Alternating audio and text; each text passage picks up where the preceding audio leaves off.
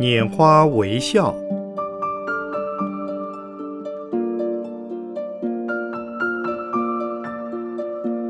圣严法师著。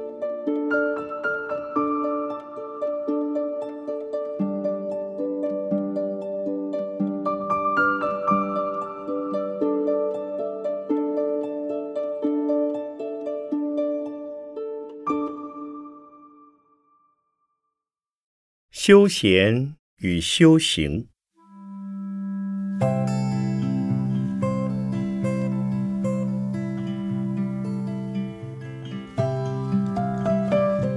休闲是无事可做，修行是必须有行可修。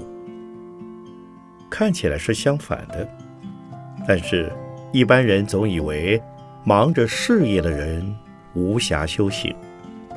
有了闲暇才能修行，这是不正确的。盲人正需要修行。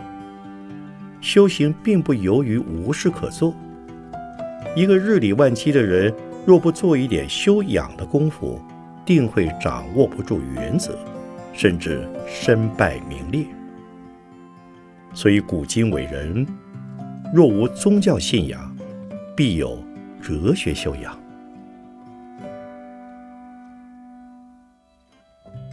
例如，中国的孔子是一位大教育家，也是一位人道主义的大政治家。他是一个主张自强不息的人。故有一次，他在川上目睹流水而说：“逝者如斯夫，不舍昼夜。”意为天地之化物，寒往暑来。如川流之不息，而且是夜以继日，绵延不绝。人的努力应当如此。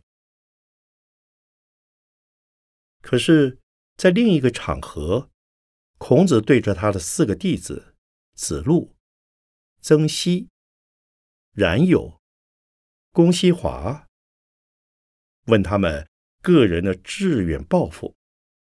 结果，其中三人皆言为政辅政，只是国有大小、事有巨细的不同。唯独曾点说：“我和他们三位不同。”孔子鼓励他：“有何不可？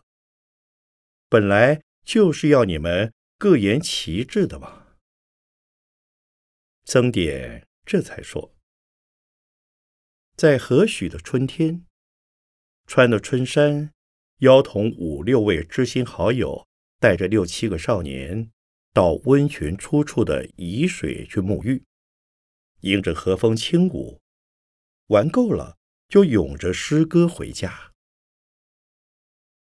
孔子听毕，轻叹了一声，说：“真好。”我也赞成曾点这样的智报。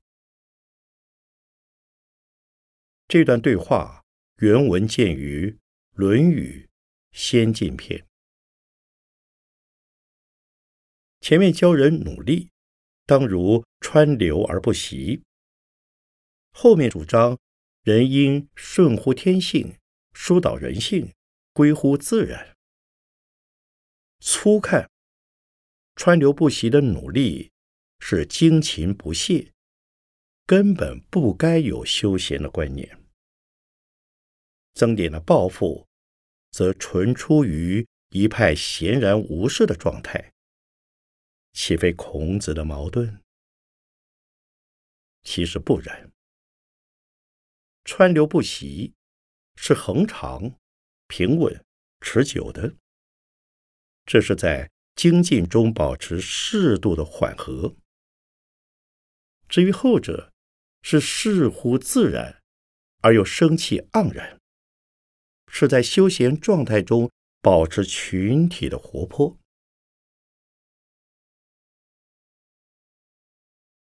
孔子又主张：至于道，聚于德，依于仁，游于义。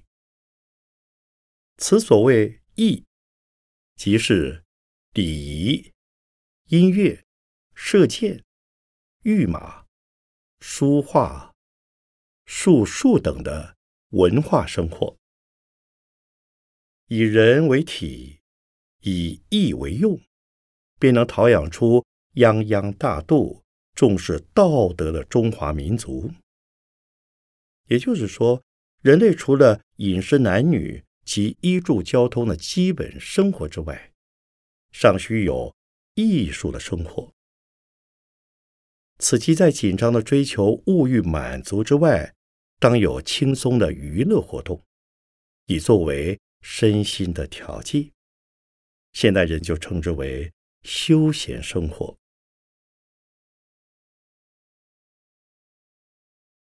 佛教的基本思想是主张习贪欲、戒嗔恚、离愚痴的，清净少欲、无争无恼，便能安身用功、习心修道。在家修行者，也当不设酒肆、歌榭等娱乐场所，也当不得以射杀动物来调节身心。出家修行者要求更严，凡是歌舞、祭集等的场合，以及各种饰物、化妆用品，均应回避。唯有专精于戒定慧三学的修习。以其达成离欲的目的。可是，自有人类以来，人的习性难改。在未有文字之前，即有的艺术创作的活动，特别是歌唱及舞咏，故在佛事及有关于演唱佛陀事迹的记载，大圣佛经也多用赞记。与散文并列的题材，马明大师所写的《佛所行赞》，便是诗歌体的佛陀传记。出家众不得歌舞，亦不得故往观听，却允许以梵拜赞颂三宝功德。西藏密教固然以精苦的瑜伽行之禅修为主。但也特别重视坛场的重彩布置，以及铃、杵、鼓、拔、号筒、唢呐等乐器的使用。佛教自东汉传来中国之后，除了经律论的传译研究和禅法的修学，必定也有适合一般信仰者的活动。以唐代的京都地区而言，大寺院皆有每年数次定期的大法会，接引广大的民众接触佛法。法会不离仪式、赞颂、说法等的项目。契元明时代，僧侣之中有一流被称为瑜伽教的瑜伽僧，即专门以。唱诵、歌咏、经忏、咽口等，为世俗间做延生、消灾、度亡等的佛事。古时社会缺少普遍的民间娱乐设施，佛教的法会及因应世俗间的要求而做的佛事，多系选择农闲期间举行。在这种画室导俗的活动中，以歌唱表演等方式，用俗讲、宝卷、变文等的题材，配以简单的乐器伴奏，寓教化于娱乐之中，使得广大的民众在接受佛化的熏陶之际，也满足了休闲活动的目的。高层次的士人阶级，则以游览。名山大刹的佛教圣地，或访问大德高僧，作为休闲的最佳去处。此教一般人以欣赏娱乐场所的演唱节目、体育竞赛或欣赏博物馆及画廊的艺术作品，有更高一层的休闲价值。这已从官能的享受进入了拓展精神领域的层面。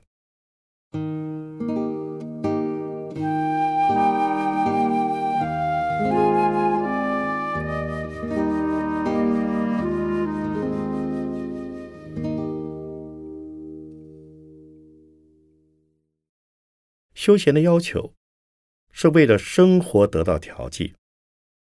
单调的生活过久了会令人厌倦，紧张的生活过久了令人难耐。所以在西方的游牧社会，人们发现了一星期的七天之中有一天要休息。在四季分明的农业社会，人们利用农闲季节享受休闲生活。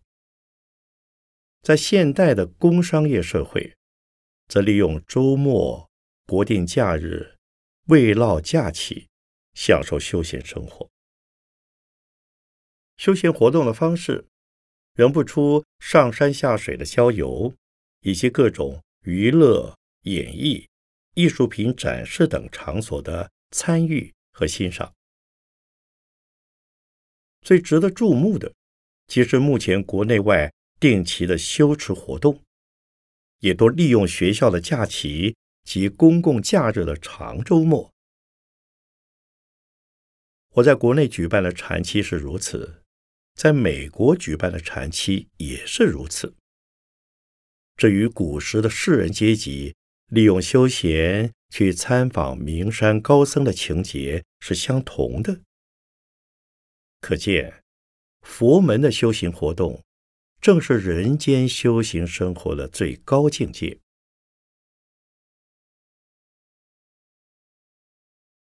不过，从世俗尘劳中抽身出来，过几天修行生活，固然是最高境界的修行活动。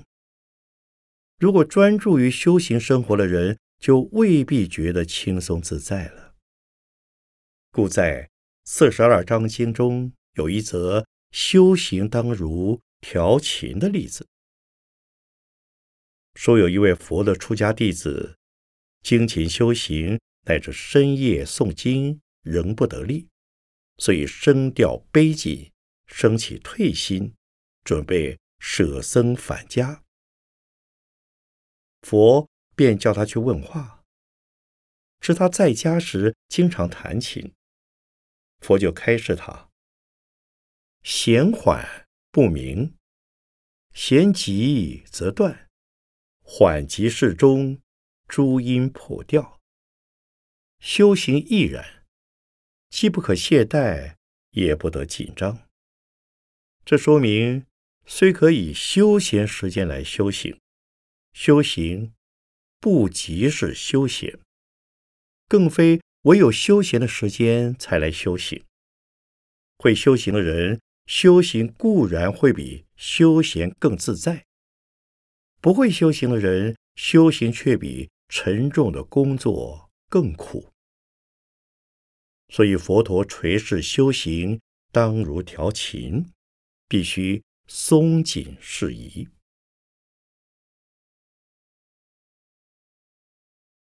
不会修行的人，对于修行的生活会感到单调而产生厌倦。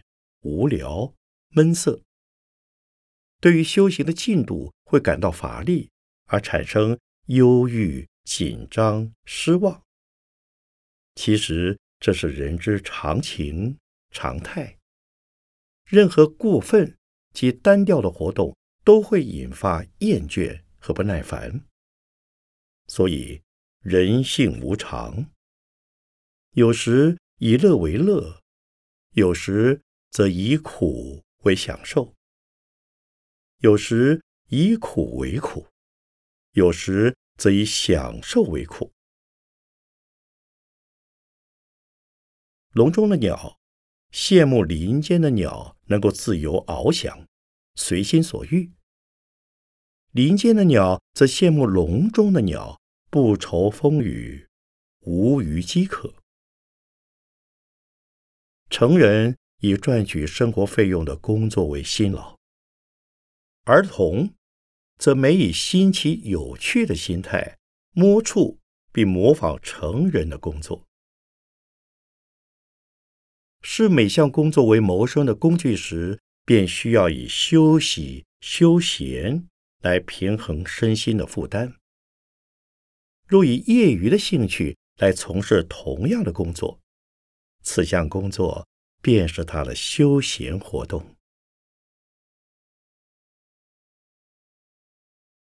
我在美国的普林斯顿大学城遇到了一位退休了的工程师，他每天的工作量超过了他的在职时代。因为他的经验和热心，使得好多的朋友都找他帮忙。既是帮忙，当然是义务的。而且乐此不疲，他以此为他的休闲生活。我问他觉得劳累辛苦吗？他说那是他的喜欢或消遣。虽也劳累，但不辛苦。差别在于没有渴求的欲望和工作的压力，所以是休闲活动，而不是辛劳工作。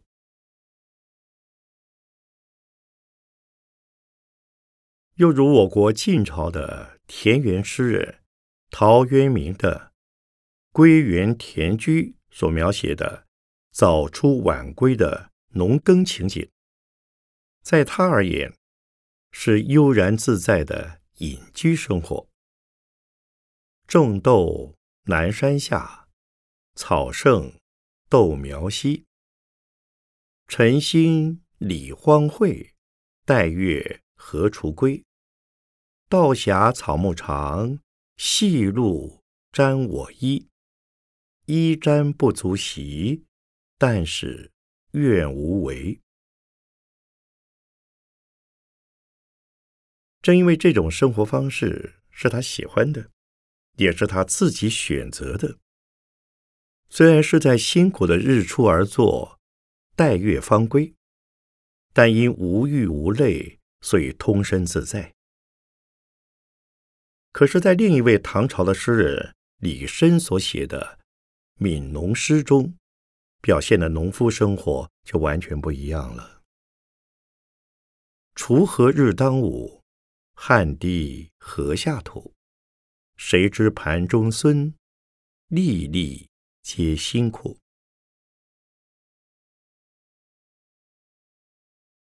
农人在烈日之下锄田，浑身是汗的工作，所以要知道，我们餐桌上的食物每一粒都是来自农人的辛苦。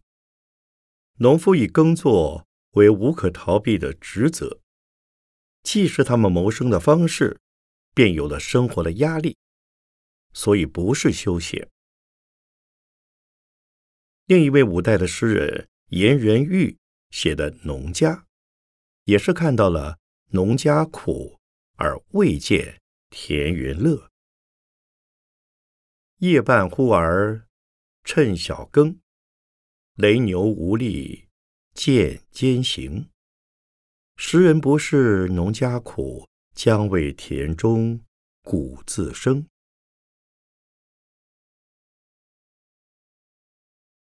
农夫的苦，不在于劳力。也不在于晒太阳，乃在于工作多而收成少。在欠收的情况下，再遇到官吏的横征暴敛，那就苦不堪言了。上面两首诗是劳苦加上穷苦，物质的贫寒造成心理的悲怆，才是最大的苦因。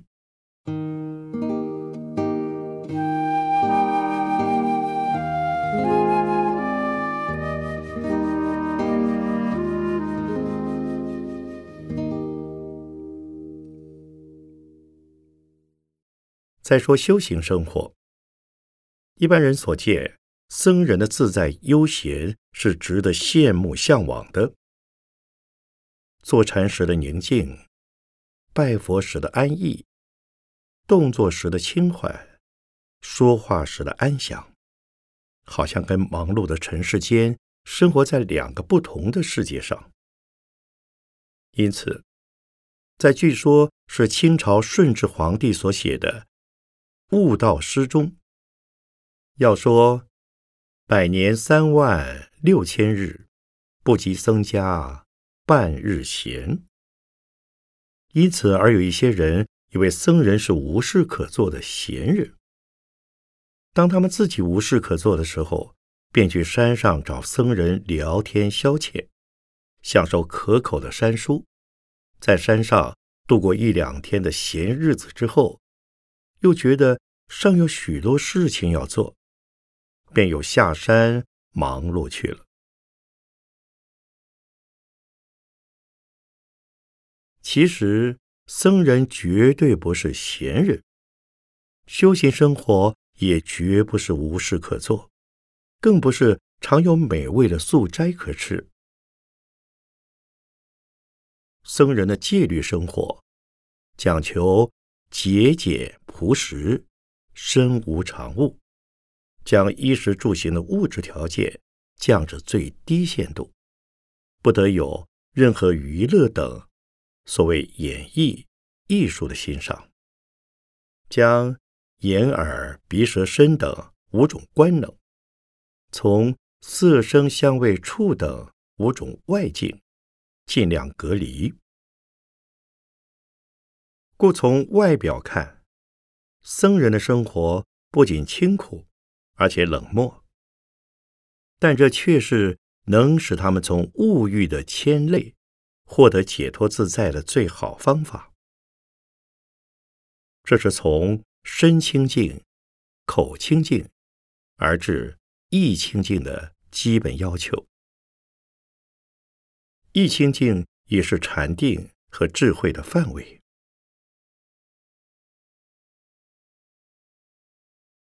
至于修行禅定，先从至心于一开始。至心的方法。是修行禅术或禅观，这要付出很大的耐心和毅力，用持诵、礼拜及坐禅等方法达成至心的目的。如果业重障身的人，未修禅定时，身心尚不觉得痛苦；进入修行禅定的生活时，身障、心障层出不穷。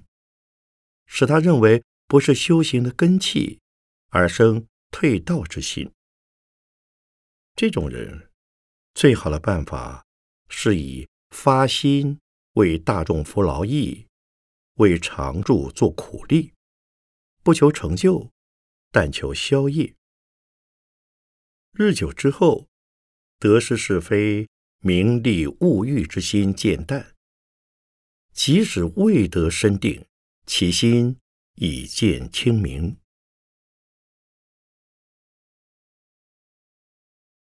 故在修行阶段的修行生活，除非已经认定这是你想走和当走的路，否则不是一条轻松愉快的坦途。所以，每当有人向我请求准予出家，我都会一再强调：修行很苦。出家很穷，必须以入地狱受苦报的心理准备来求剃度。不要幻想，以为寺院生活清净无脑，犹如天堂净土。否则，还是在家修行好了。我们在教授初级禅训的课堂上，也说明打坐。有益于身心的健康。有病治病，无病则健身益智。在我的一篇短文《坐禅的功能》里，列举了坐禅的十种心理的效果及十二种生理功效，治十二种疾病，其中包括安定情绪及治疗高血压。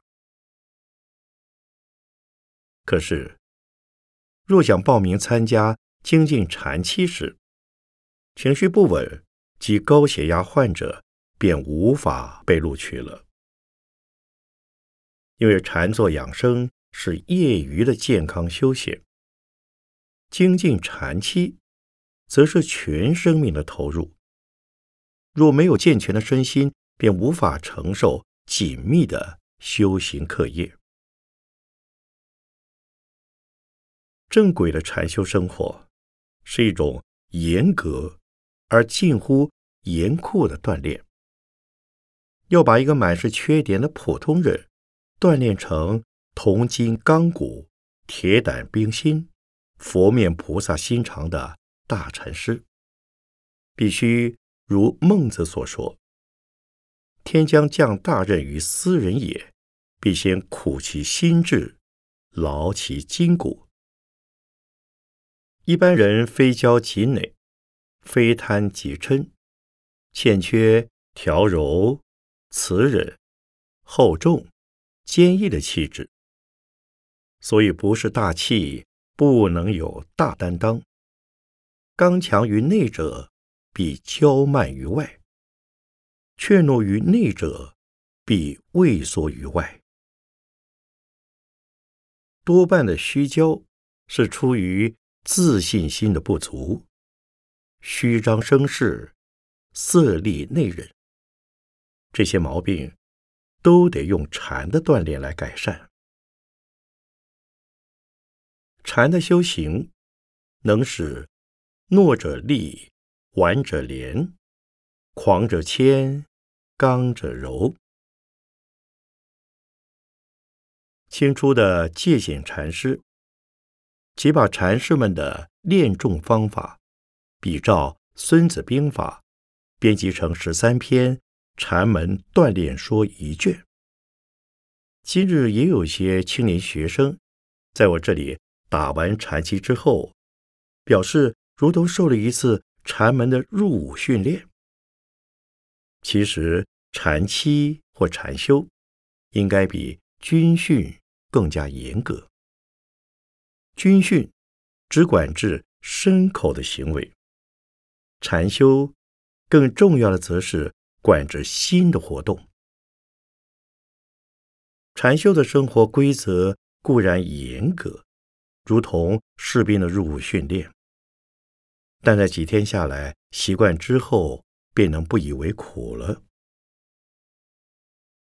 至于内心的昏沉、散乱、贪嗔、无明等的烦恼，像是夏天的苍蝇、秋天的落叶，灰不生灰。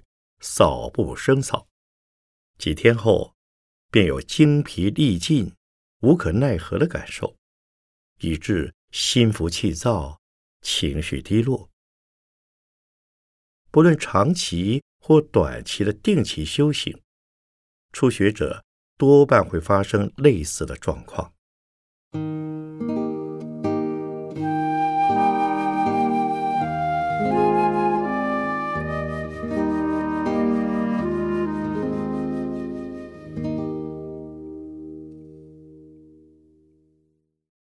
长期修行，是指终生出家的人。初修之时，可能尚有些新鲜感，把成佛开悟、解脱生死看得比较容易，用功也比较精进。一段时日下来，旧习气、老烦恼一一重现，修行不能得力，往往自觉身不由己。心不由己的被外境所转而不能自主，距离修行的目标似乎越来越远，悟境遥遥无期，烦恼则像鬼魅附身。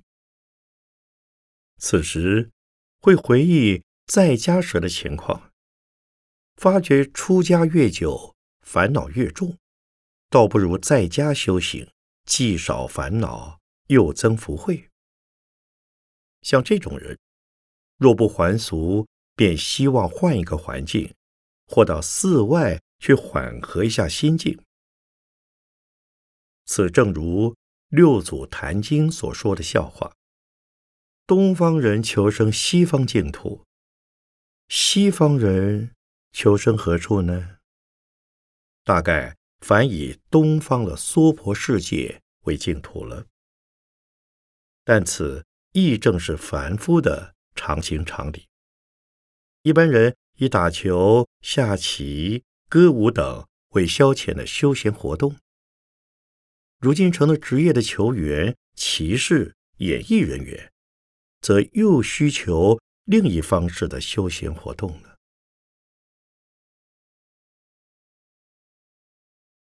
不过，修行不是职业。不得追求成就感的满足，也不应有任何的心理压力。马祖道一禅师说：“平常心是道，道在平常日用中。修行的过程，便是修行的结果。不求离苦得乐，但能踏实的注意方法，把握方向就好。”在一次又一次，乃至千百万万次的失败和错误之后，水到自然渠成。修行的过程中，常见山穷水尽的情景。若不气馁而继续以平常心走下去，必然会发现峰回路转的又一段前程。如果实在太累了，何妨在修行途中略事休息？故于各种修行方法多有期限，一七日乃至七七日、九十日乃至半年乃至三年为期。修毕一期，再修第二期，依次渐进，不求急功。即在同一期中，也应以持诵、礼拜、经行、坐禅。处理衣食便溺及清洁生活环境等并行兼顾，时时心随身住，念念心系于法，不昏不散，不急不缓，轻松自在。长此以往，便可做到修行与休闲无别的程度了。一个大修行者，虽然终日忙碌。却是一个无忧无虑的无事人，在他的心中，无风无浪，无云亦无雨，万里晴空，亦无日月。他以念念不离修行，故无需刻意修行；他以念念处处安闲，故也不用修闲了。